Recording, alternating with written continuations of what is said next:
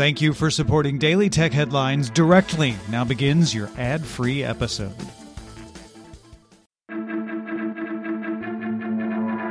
This is the Sunday Science Supplement for November 21st. I'm Dr. Nikki Ackermans, and today we're going to break down one of the science headlines of the week.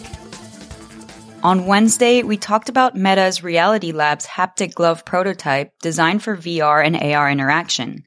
It's lined with 15 ridged inflatable plastic articulator pads that create pressure on your hand as you interact with a virtual object in a virtual world. But what exactly does haptic mean? Let's grab onto some tactile technology science. Our body relies on touch or haptic information continuously without even noticing. Nerves inform the brain on our body position, how warm it is, or how soft your cat is. Haptic technology stimulates the senses of touch and motion, especially in a computer simulation, to make the user feel as if they were interacting directly with physical objects.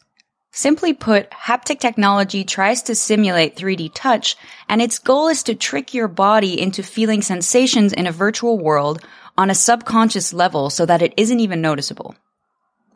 Most electronics offering haptic feedback today use vibrations, like the Apple Watch using skin tap sensing to deliver notifications. Other types of haptic implementation include air puffs, force feedback like the resistance on a driving wheel simulation, or ultrasound to create pressure. Meta's glove prototype definitely looks like something from a sci-fi movie, especially because it's not yet wireless and has a ton of cables hanging off of it.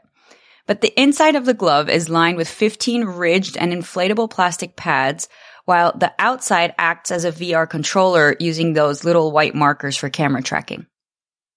The glove also captures finger bending through integrated sensors. So when you grab a virtual object with your fingertips in a VR experience, the control system adjusts the level of ridge inflation so that you feel the sensation of the object pressing into your skin. What makes this tech more wearable than previous prototypes is the replacement of bulky motors with small air valves to control the pressure. This prototype has been in development for seven years, but it still has quite a few hurdles to get over before it's ready for the consumer market. Meta's team still wants to increase the density of sensory pads on the glove from the tens to the thousands in order to achieve a sensation closer to texture rather than just pressure. The glove also needs to go fully wireless and be a little bit more streamlined and less infinity gauntlet looking. Another hurdle is glove fit, since the haptic sensors need to align tightly on the wearer's skin, meaning it's going to need to be somewhat personalizable. Finally, they still need a way to clean off all the finger sweat because, ew, so they need to figure out how to make the glove washable. Recent advances in haptic technology science are addressing challenges that are hard to believe. A team at the University of Southern California combined neuroscience and engineering to trick the user into thinking that a digital object had weight by vibrating the hand in certain ways using what they call a haptic vice to lift an imaginarily heavy cube. This lab is also working on a vibrating wristband that guides the wearer to turn in a certain direction. Another team created a ring that creates fingertip feedback by stimulating the, the skin under the finger, which in turn frees up the fingertips, which can be useful in certain instances. Other innovations involve developing the thinnest possible haptic film to use in wearables. Haptic technology has a wide reach of applications. It's been used in medical training to mimic working on a real patient by providing resistance feedback on surgery tools, allowing surgeons to work from a distance. It's also been used in rehabilitation for individuals with motor dysfunctions to help regain control over certain muscle groups through vibrations.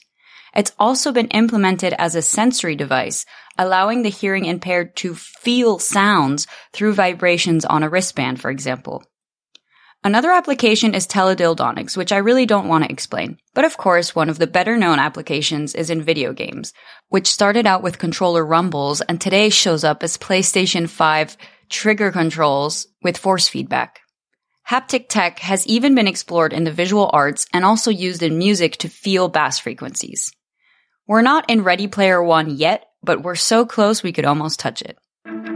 For more discussion of the tech news of the day, subscribe to dailytechnewsshow.com and remember to rate and review the Daily Tech headlines wherever you get your podcasts. If you're a fan of the Sunday Science Supplement, I recommend you check out the monthly science news bit that I did last week on the DTNS feed, and I'll be doing one every month from now on. You can find me at Ackermans Nicole on Twitter and Daily Tech News Show at Daily Tech News SH. Thanks for listening. We'll talk to you next time.